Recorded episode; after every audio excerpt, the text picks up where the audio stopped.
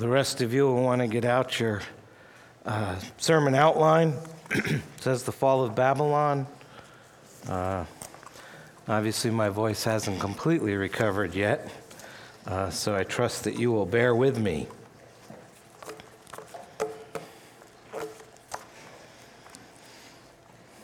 We are in Revelation chapter 18, and it's a uh, very long chapter. It's actually a song uh, we see a number of the verses there. It's written in poetic form.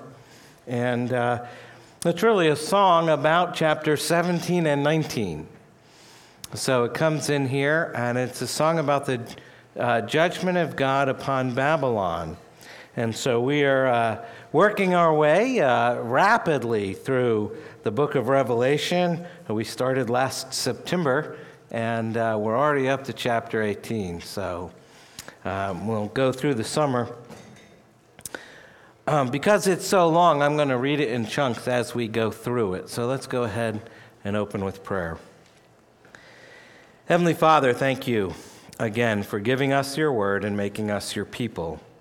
As we look at this poetic vision of evil and judgment in the world, the cries of the martyrs, the commands of Jesus, overwhelm us as you overwhelm John. Remind us of what this is all about. Help us to see that Jesus is judge as well as Savior. And teach us to rejoice in His justice as much as we rejoice in His mercy. Do this for each of us this morning. In the powerful name of Jesus, we pray. Amen. Now, if Revelation 17 exposed the abominations of Babylon, as our Arrington showed us last week, then Revelation 18 announces her imminent destruction. Much of the language here is drawn from Old Testament passages that predict the destruction of historic Babylon or some other pagan city characterized by corruption, violence, and idolatry. And it's worth remembering that although Rome um, faced several uh, major reverses uh, during the ensuing 300 years after this was written, it's not until the time of, of uh, St. Augustine that the city was thoroughly sacked by the barbarians from the north. So much of the description of this chapter actually came to a quite brutal fulfillment uh, for Rome. But by that time, 300 years later, Christianity had itself become the state religion. and so many Christians found the sacking of Rome difficult to accept, and harder to explain. They no longer saw Rome as Babylon, which certainly the seven churches to whom this book was written would have seen the Roman Empire as Babylon, full of evil. And so we're going to talk about that. And it was Augustine who actually wrote a book about the sacking of Rome, and he placed it in a theological context to help Christians make sense of it all. That volume is The City of God, is the name of the book. It was originally written in 22 volumes. And in it, he traces out two cities the city of God and the city of man. And he goes all the way back to Genesis and the beginning of two humanities, two cities, the city of God and the city of man, and develops this contrast. Uh, and as it grows in various ways throughout the Bible, and he traces that all the way into the book of Revelation, where we find the contrast between Babylon and the New Jerusalem. And basically, what Augustine says is empirically, believers find they're citizens of both Babylon and the New Jerusalem, but in terms of our allegiance, we belong to one or the other. And for Augustine, those became controlling categories for him not only for his rapid scan of biblical history, although I'm not sure you could call 22 volumes rapid, uh, but primarily for his analysis of good and evil within history. And his book, The City of God, which you can now get in one volume, um, it's considered one of the great literary masterpieces, deserves close reading today. And if you don't think you're ready to take on Augustine, James Montgomery Boice did a uh, modern, updated English version that's uh, much easier to read. Um, but Augustine warns us against associating the church and the gospel too closely with the cities and the kingdoms of this world. Cities that he says are all temporal and temporary, and they're slated for destruction, and they're hopelessly compromised. And by contrast, Christians should identify themselves with the New Jerusalem, the city of the great king, the Jerusalem that is above, whose builder and maker is God. And getting these things right is neither easy or simple. And we'll read in today's passage in verse 4 Come out of her, my people. And in the context of the book of Revelation, this is a compelling exhortation from Jesus himself not to align with any of Babylon's corroding uh, riches and perverted values. One must come out and leave this doomed city which stands under the judgment of God Almighty.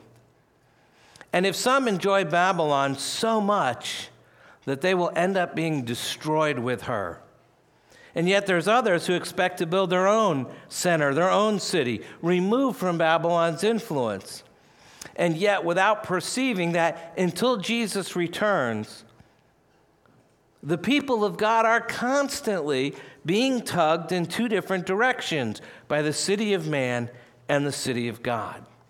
And our ultimate hope is in God Himself, who not only introduces the New Jerusalem when we get to chapter 21, but who will bring down Babylon in his own sovereign judgment.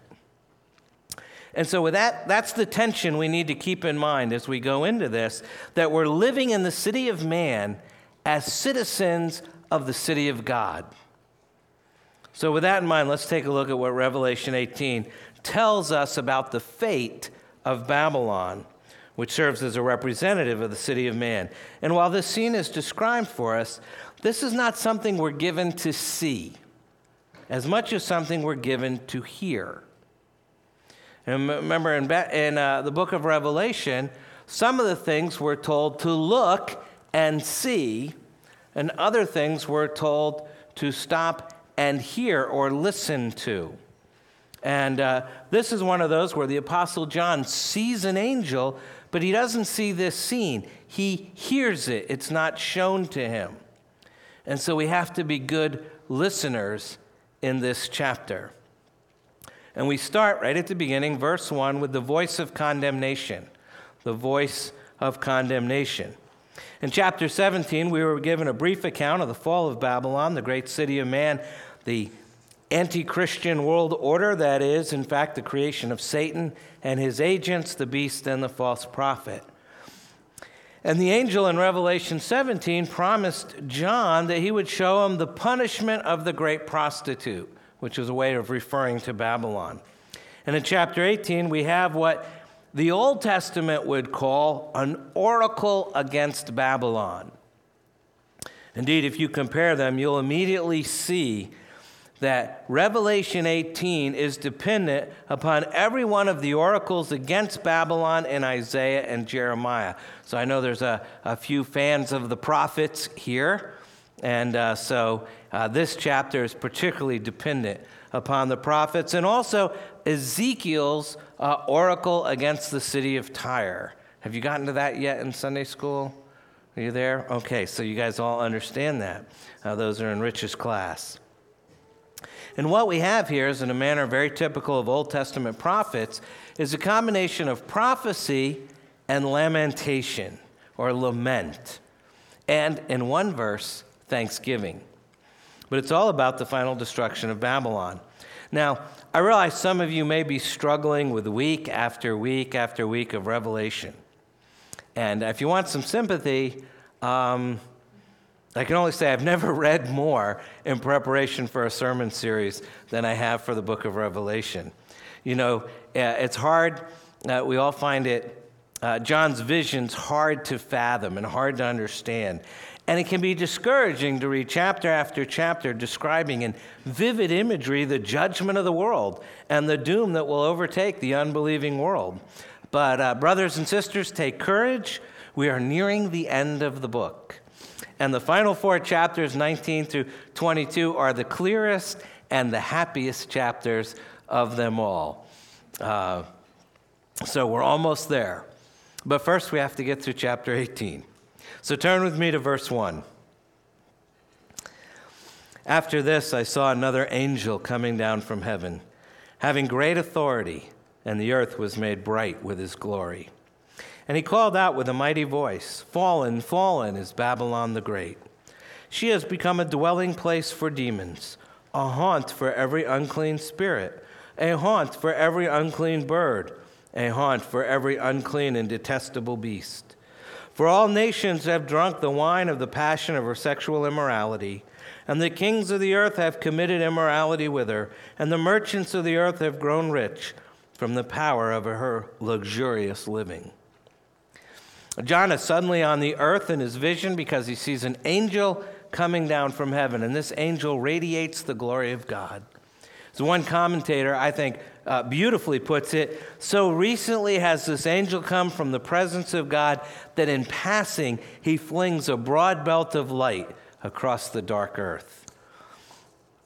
And we seen, uh, see here the, uh, this scene of man's proudest achievements, Babylon is reduced to a dark ruin inhabited by demons and birds of prey.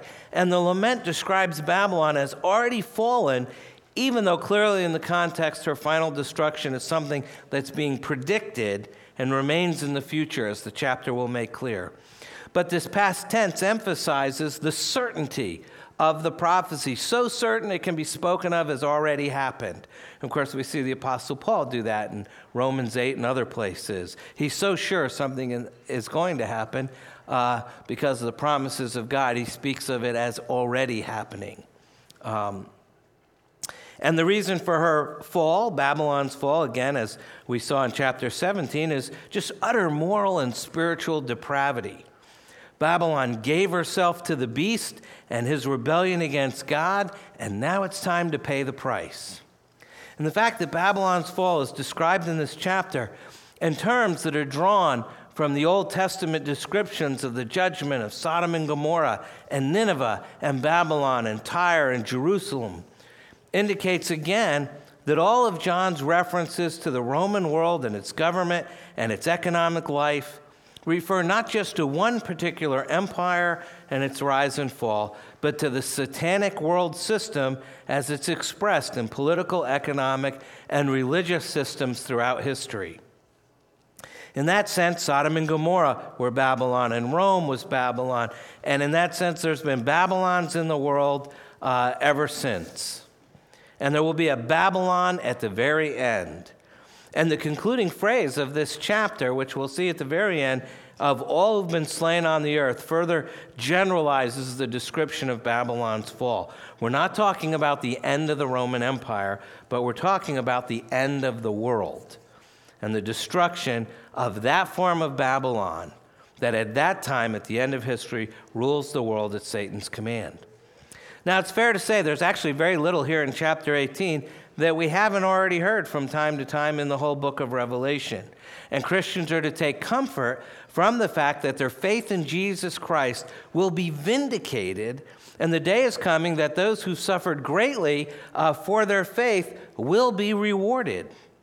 And the great motive for faithful Christian living in a hostile world, at least in the revelation of St. John, is that such faithfulness and loyalty to Christ will not go unrewarded. In due time, it's going to be made clear no matter what mistreatment the saints have suffered for their loyalty to Christ, uh, their persecutors are going to be judged and they themselves are going to be rewarded. And the message is to hang on, hold on, hold fast, and you'll be very, very glad you did when that day comes. But if you're going to hang on and hold fast, Jesus has a very specific command for you a command that will enable you to persevere. And so we hear, starting in verse 4, the voice of separation. The voice of separation. Beginning at verse 4 Then I heard another voice from heaven saying, Come out of her, my people, lest you take part in her sins, lest you share in her plagues. For her sins are heaped high as heaven, and God has remembered her iniquities. Pay her back as she herself has paid back others, and repay her double for her deeds. Mix a double portion for her in the cup she mixed. As she glorified herself and lived in luxury, so give her a like measure of torment and mourning, since in her heart she says, I sit as a queen, I am no widow, and mourning I shall never see. For this reason her plagues will come in a single day death and mourning and famine, and she will be burned up with fire, for mighty is the Lord God who has judged her. Now, it's important for any right understanding of Revelation always to remember that it was written for Christians. The entire book, not just the first few chapters, was written to the seven churches in Asia Minor, which is to say, the Revelation was written to the Christian church, which is to say, it was written to us. And it's not uncommon for a reader of Revelation to think this great message of the book is chiefly written to unbelievers. After all, it's their judgment and their punishment that's being prophesied here. And surely uh, that's the main thing. Time after time, the judgment of the unbelieving world is described in vivid and dramatic ways. Surely this is a solemn warning to unbelievers. This is what will happen to you if you don't put your faith and trust in Jesus Christ and follow Him. And no doubt that's true. But remember, there is much of the same kind of writing in the Old Testament from the Old Testament prophets, uh, oracles against all the pagan nations who are enemies of the people of God. And those oracles, just like John's here in Revelation and here in chapter 18, were preached not to those nations, but to the people of God. They were written about uh, Philistia or Assyria or Babylon, but they were written for Israel. And so here we're reading judgments about Babylon but it's written to the church. And the first command for us here in this chapter, there's two commands. The first one comes out of the prophecy of Babylon's destruction. We find this in verse 4 Come out of her, my people. The revelation of Babylon's sin, of the inevitable failure of her rebellion against God, of her punishment should keep Christians from being seduced by her flattery or her temptations and make them very wary of getting uh, ensnared in Babylon's culture. Careful not to touch her in ways that her own hands would get stained. This, too, is a theme we've seen throughout the book. This is a concern with a number of the seven churches to avoid entanglement with the pagan culture so as not to be seduced and compromised by that culture. Remember, several of those churches, they were saying, You tolerate this idolatry, you tolerate this immorality, you're taking part in it. And you need to stop, or God's going to come against you. And that's what we're seeing here as well. In one of his prophecies against Babylon, Jeremiah says something very similar. In Jeremiah 51, he says, Go out of the midst of her, my people. Let everyone save his life from the fierce anger of the Lord. Now, in neither case, either in Revelation or Jeremiah, are the followers of Christ physically to withdraw from the rest of the world. We're not supposed to go all go join the monastery or the convent. We're not supposed to uh, necessarily become part of an Amish sect or something like that. I mean, after all, the Jews in Babylon in Jeremiah's day, they couldn't do this anyways. Slaves in a foreign land, they weren't free to leave Babylon any more that many Christians at the end of the first century were free to flee the Roman world. They couldn't do it and they didn't know where to go if they could. Many of them were slaves. They had to remain where they were.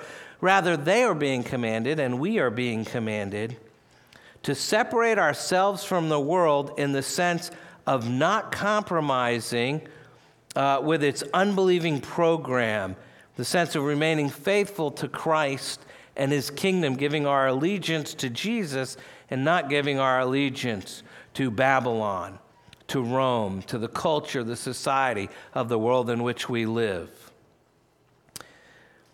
And of course, the purpose for this separation for coming out is, is given to us there in verse 4. Lest you part in her, or take part in her sins, lest you share in her plagues.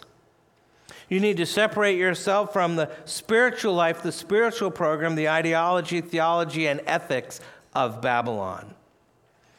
Now, in a wonderfully practical passage in 1 Corinthians 6, the Apostle Paul explains the Christians can't help associating with the people of the world.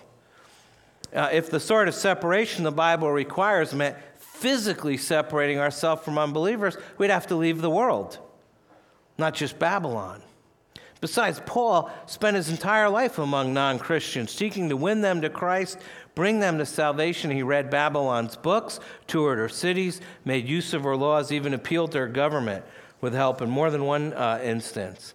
And what Paul meant when he told us to be separate from the world is that we're not supposed to make the sort of spiritual alliances with the world that will undermine our loyalty to Christ, that will destroy our witness to the truth. Paul is not worried about Christians getting into the world.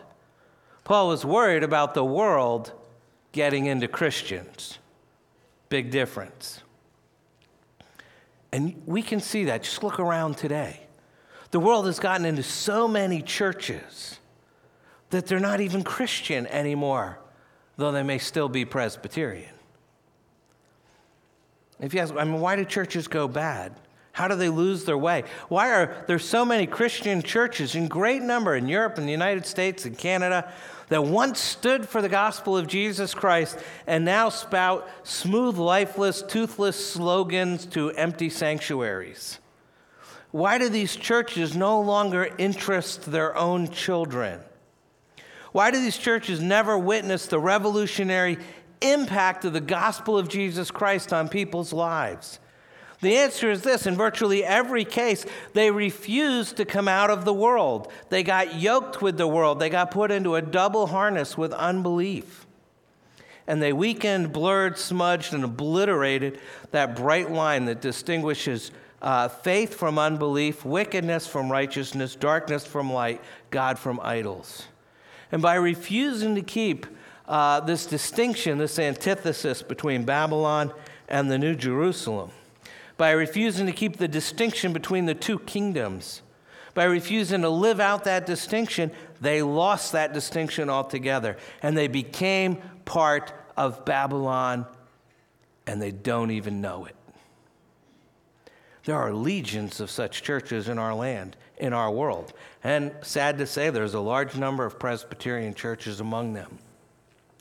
I'll give you an example. I was recently in a church, uh, and I'm sure it was once a faithful church that loved Christ and believed the scriptures. But today it has strayed far from the truth. I picked up some sermons from that church. I'm not going to identify it. But here's some of the things that were preached here. I put these in, in your outline that were preached in April, just a month ago. And this is in our area. This is the quote from the Easter sermon. The resurrection isn't so much about Jesus raising our bodies from the earth or sea in the future, but rather raising us up now. The Apostle Paul says, 1 Corinthians, now if Christ is proclaimed as raised from the dead, how can some of you say there is no resurrection of the dead? But if there is no resurrection of the dead, then not even Christ has been raised. And if Christ had not been raised, then our preaching is in vain and your faith is in vain.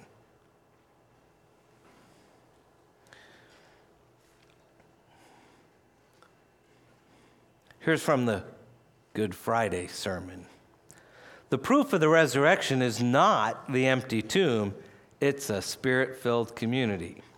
Now, a spirit filled community is good but it doesn't prove the resurrection. I doubt it would have convinced Peter and Mary. What did convince them? Luke 24. On the first day of the week at early dawn, they went to the tomb, taking the spices they had prepared, and they found the stone rolled away from the tomb. And when they went in, they did not find the body of our Lord Jesus. While they were perplexed about this, behold, two men stood by them in dazzling apparel. And as they were frightened and bowed their faces to the ground, the men said to them, Why do you seek the living among the dead? He is not here, but has risen.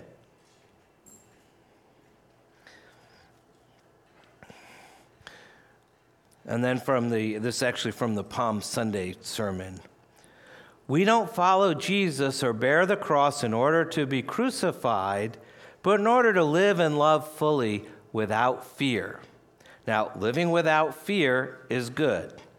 But Paul says, Galatians 2, I have been crucified with Christ. It is no longer I who live, but Christ who lives in me. And the life I now live in the flesh, I live by faith in the Son of God who loved me and gave himself for me. There's a lot more quotes like that. And these things that are being said, these are things, unbiblical things, things of Babylon that are being preached in churches this morning, some of whom have the word Presbyterian in their names. And it would be the most ridiculous conclusion for any of us to make that this church right here might not do exactly the same thing in exactly the same way, given enough time, if we don't come out of Babylon. And such churches are useless. They have become enemies rather than the advocates of the gospel. And at one time, it was the furthest thing from their mind that they would ever betray the gospel of Jesus Christ or fail to proclaim Jesus Christ as the Savior of sinners.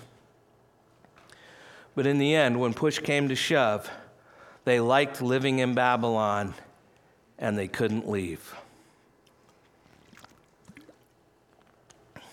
Many of Babylon's most beautiful churches were once Christian churches.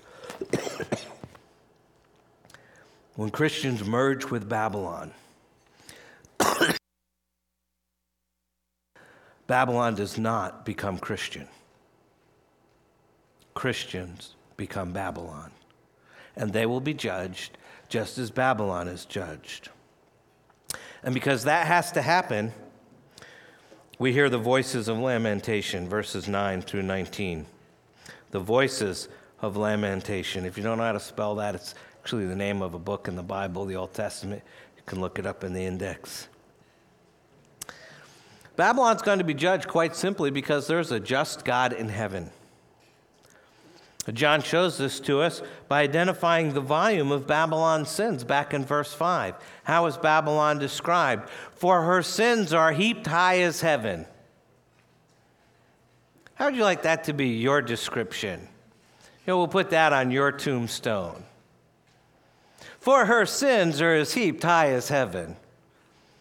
You know, just not kind of what I'm envisioning to be put on mine. And if you are a follower of the Lord Jesus Christ, if you uh, have placed your faith in him, then your sins are forgiven, and God says, I will remember them no more. But what does he say about Babylon? Verse 5 And God has remembered her iniquities. One commentator writes, The sky high compost pillar of her sins has not escaped God's notice. I love that word picture. The sky high compost pillar. What's a compost pile? It's where you throw all the trash and the leftovers and the waste from the yard and all that, and it just rots and decays. It's a bunch of dead, dying stuff, and it stinks. You know.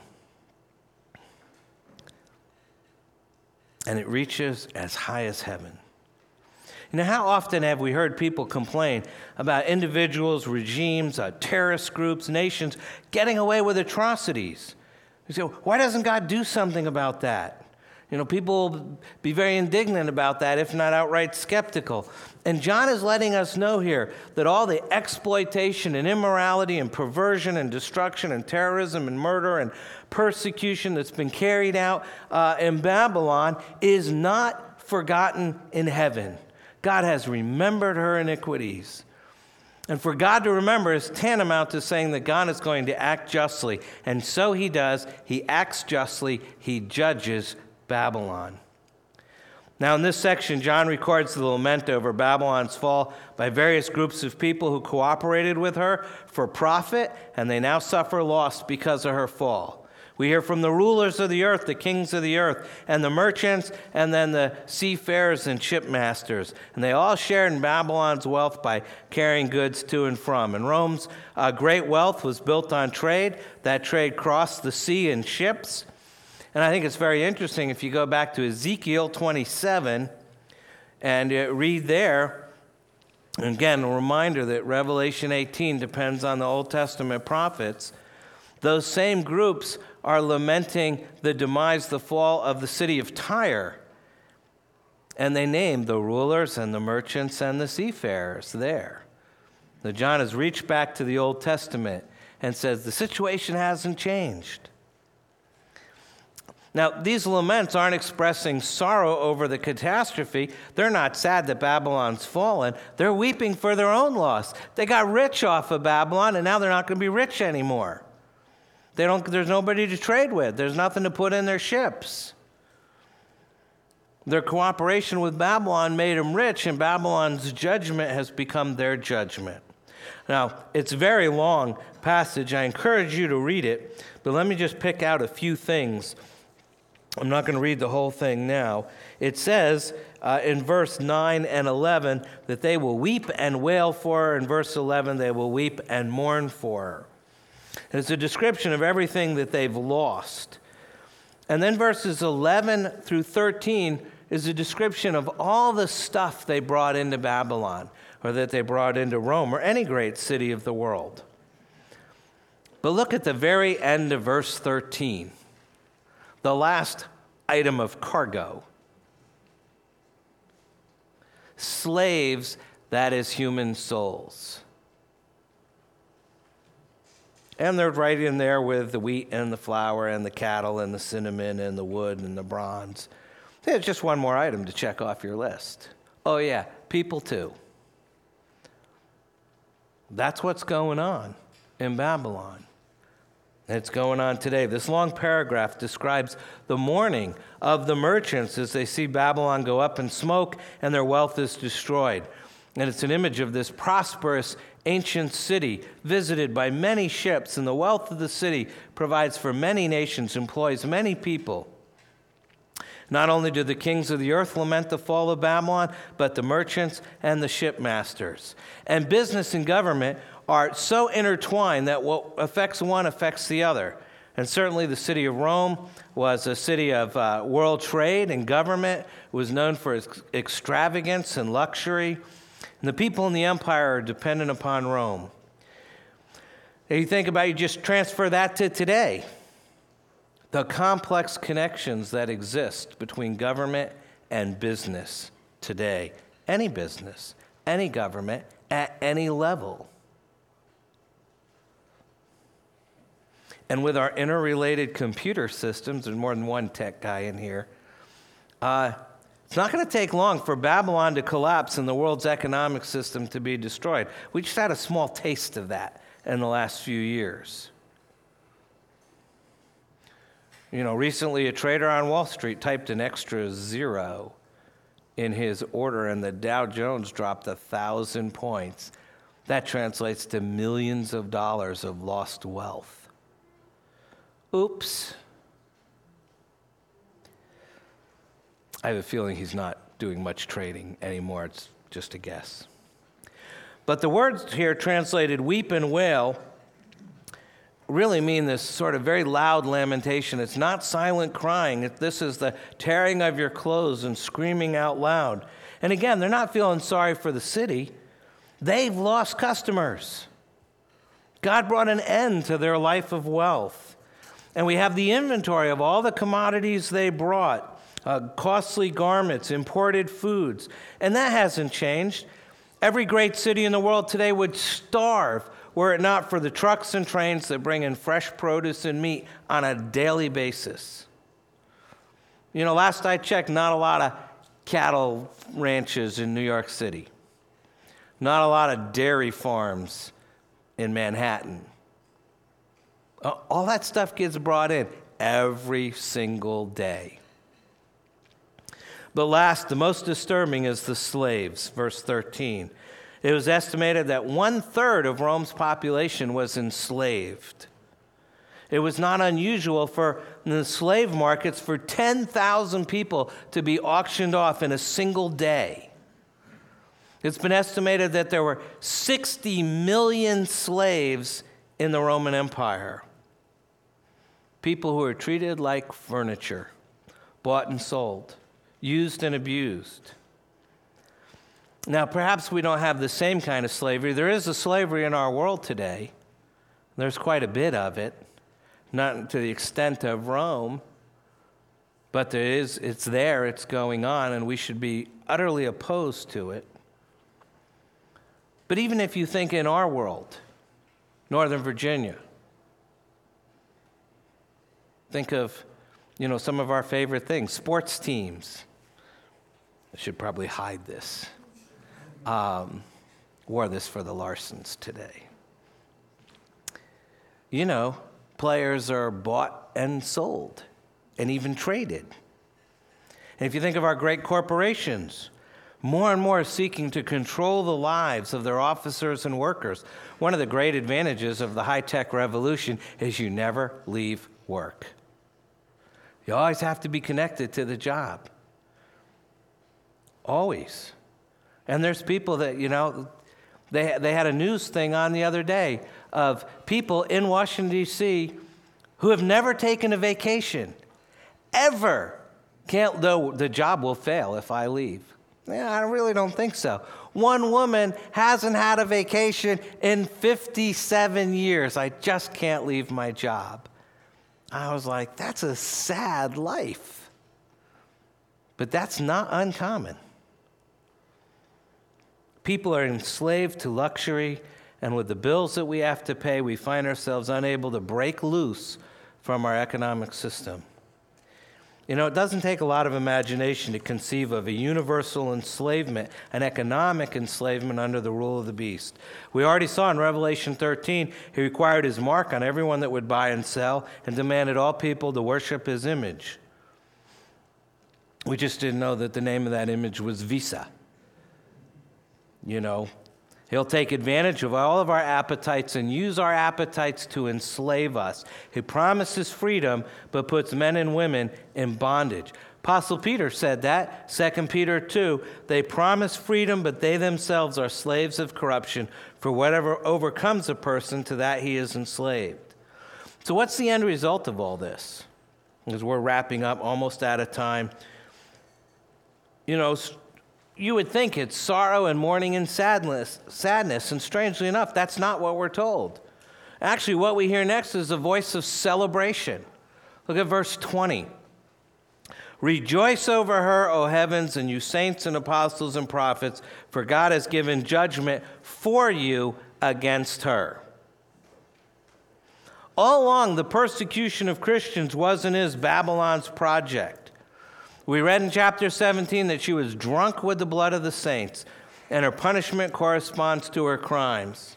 And at the very end, we see the casting of a stone into the sea as an image of Babylon's destruction, a great city sinking into the sea, never to be seen again. And Jeremiah prophesied the same thing. He wrote a book um, prophesying the destruction of Babylon and instructed his assistant to take the book from Jerusalem to Babylon and to read it aloud there and then tie a rock around it and throw it into the Euphrates River. And he said, Jeremiah 51, Thus shall Babylon sink, to rise no more because of the disaster I am bringing upon her, and they shall become exhausted. Thus far, the words of Jeremiah. So, both in Revelation and Jeremiah, significant parts of the book written about Babylon and, and judgment, but neither is written to Babylon itself. Both books are written to God's people. And it's written about our life and our future and our calling, and the judgment of the unbelieving world is merely the backdrop, but it's not the real message of Revelation. And the lament over Babylon's fall is sort of an unusual sermon preached to the church, to us Congregation just like the ones in Smyrna and Laodicea and Ephesus and Philadelphia. And the sermon emphasizes the great theme of the book the vindication of Christian faith and Christian steadfastness or perseverance. That's the indicative of Revelation. The indicative simply means what you are, what you will be. The ungodly world will be judged. Those loyal to Christ through thick and thin will be vindicated and rewarded for their faithfulness. But in a biblical sermon, we expect the indicative, what you are, to produce an imperative. That's simply a fancy word for a command or what you do. And throughout the Bible, what you are determines what you do. And here in Revelation, the things we know to be true about the future are to produce in the present a particular type of behavior in us. Our faith should lead us to a different life. And that behavior is defined for us in the second command that we get here in this chapter, verse 20. We're commanded to rejoice in the destruction of Babylon. And I read that several times, thought that seems odd. Christians should mourn over the unbelief of the world and its judgment, shouldn't we? I mean, if we're to love our neighbor, um, you know, it should create sadness in us that they don't believe and are exposed to judgment. After all, Jesus himself was sad and grieved when people who heard him didn't believe in him. So, how can we be commanded to rejoice over the judgment and destruction of multitudes of people?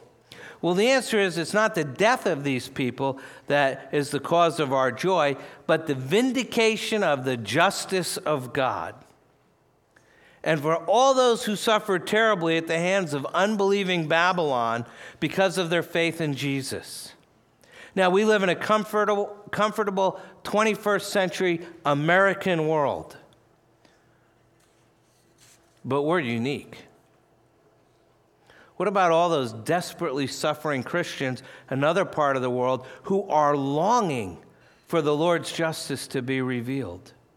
Thousands of Christians have lost their lives in our time while we live comfortably in the world. And they're martyred for no other reason than they're faithful to Jesus.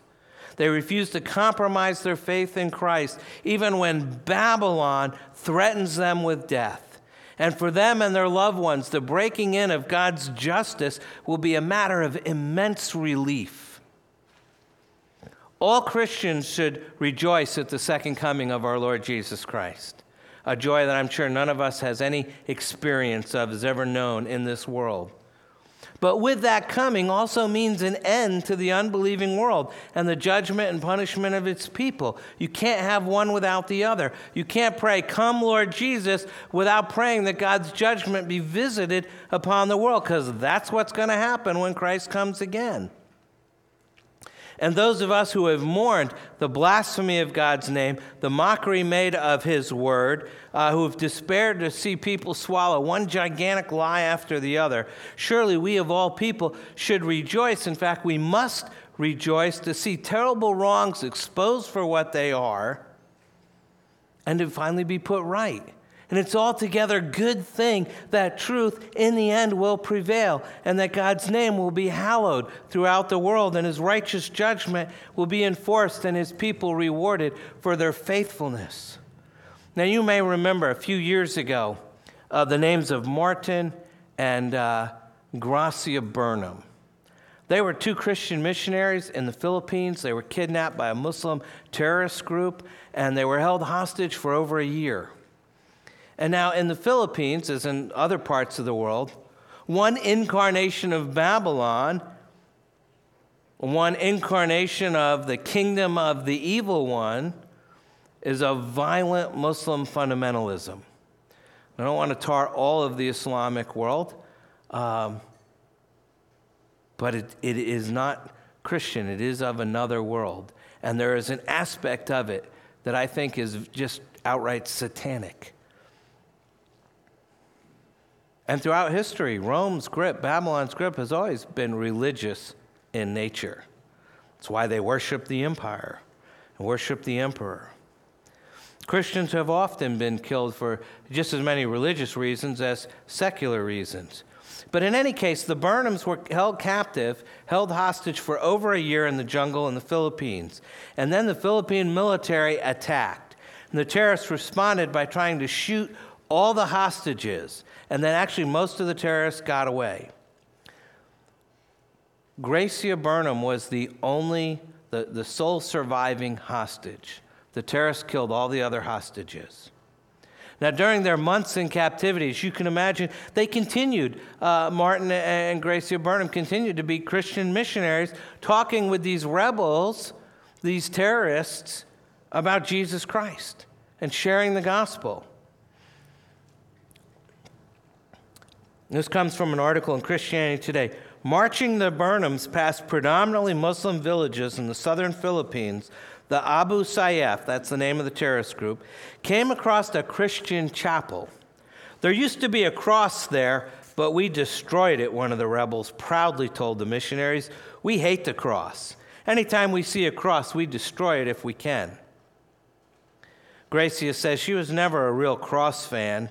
So I was raised Baptist, and thinking too much of the cross seemed to be Catholic to me. But since my captivity, I have come to love the cross, and I have it everywhere. And my mind has changed because uh, those terrorists hate it so much and what it stands for. And the Burnhams tried to explain to their captors the gospel, but to no avail. One said, I don't want anybody paying for my sin, I'll do my own paying. Well, in Babylon, one can hate the cross and tear it down or dismiss it as nothing more than another religious myth. But if Jesus is the Son of God, as he is, and if Jesus made the world and gave life to every person as he did, and if Jesus suffered and died on that cross for the salvation of sinners as he did, then we cannot and we must not and we will not make peace with any view that denies or diminishes the gospel, the good news of salvation through the atoning sacrifice of Jesus Christ on the cross. Babylon proudly boasts that she will do her own paying. and she will. She will. She simply has no idea what the price is.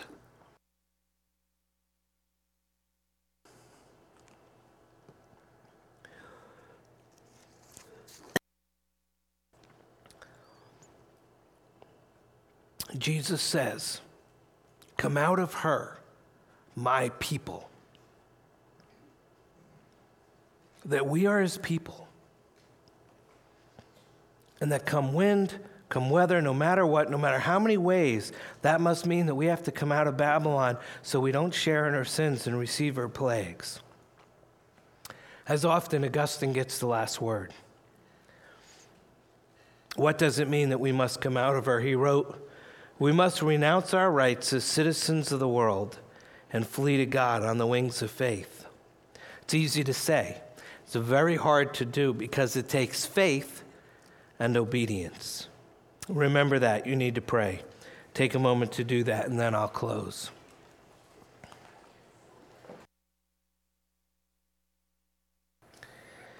Heavenly Father, thank you for revealing Jesus to us.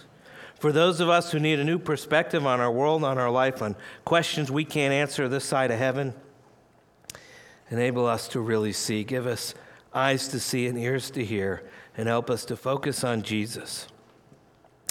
And use these visions of revelation to change us into people who trust you and follow you and who love Jesus no matter what. Enable us to come out of Babylon in the name of your Son, Jesus, who lives and reigns with you and the Holy Spirit, one God, now and forever. Amen.